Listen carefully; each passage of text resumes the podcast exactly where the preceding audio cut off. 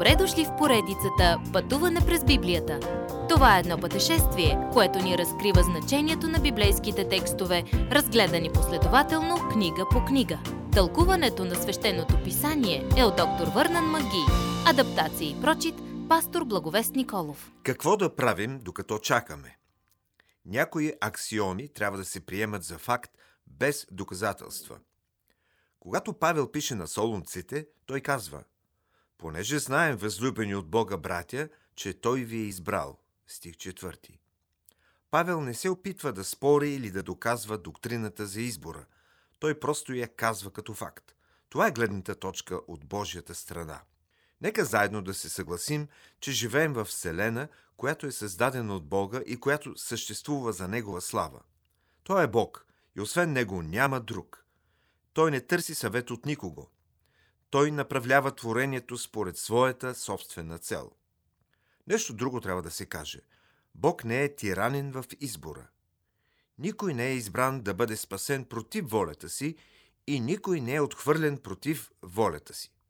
Бог е праведен във всичко, което върши.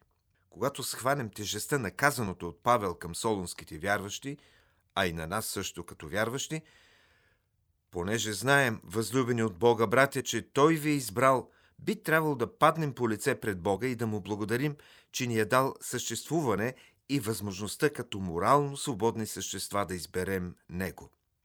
Когато Павел и другите апостоли дойдоха при солунците, всеки видя в тях просто мъже, просто слаби човешки създания.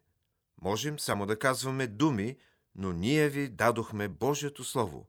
И Божието Слово дойде при вас не само с думи, но с сила и със Святия Дух.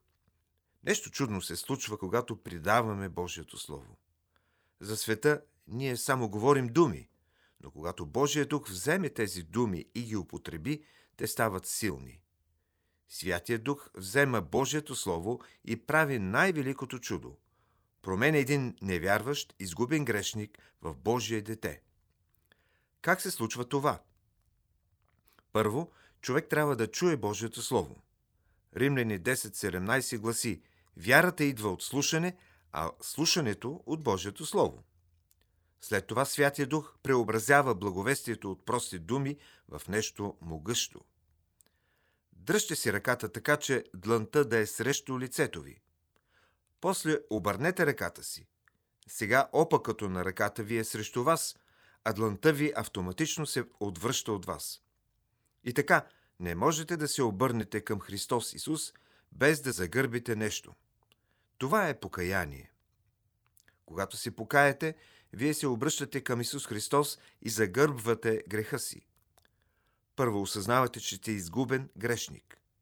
Сълзите сами по себе се не помагат. Само когато се обърнем към Христос, ще обърнем гръб на греха си. Ако не сте загърбили греховете си, тогава не сте се обърнали към Христос. Разберете правилно реда. Проповядвайте Исус Христос като Спасител на света, на свят от изгубени грешници, но проповядвайте посланието за покаяние на църквата. След като сме спасени, трябва да паднем по лице пред Бога и да се покаем. Не се опитвайте да накарате неспасен човек от улицата да се покаива за греховете си. Първо той трябва да разбере, че има Спасител. Следващият път. Кога мислите, че ще дойде грабването? Преди голямата скръп или след нея?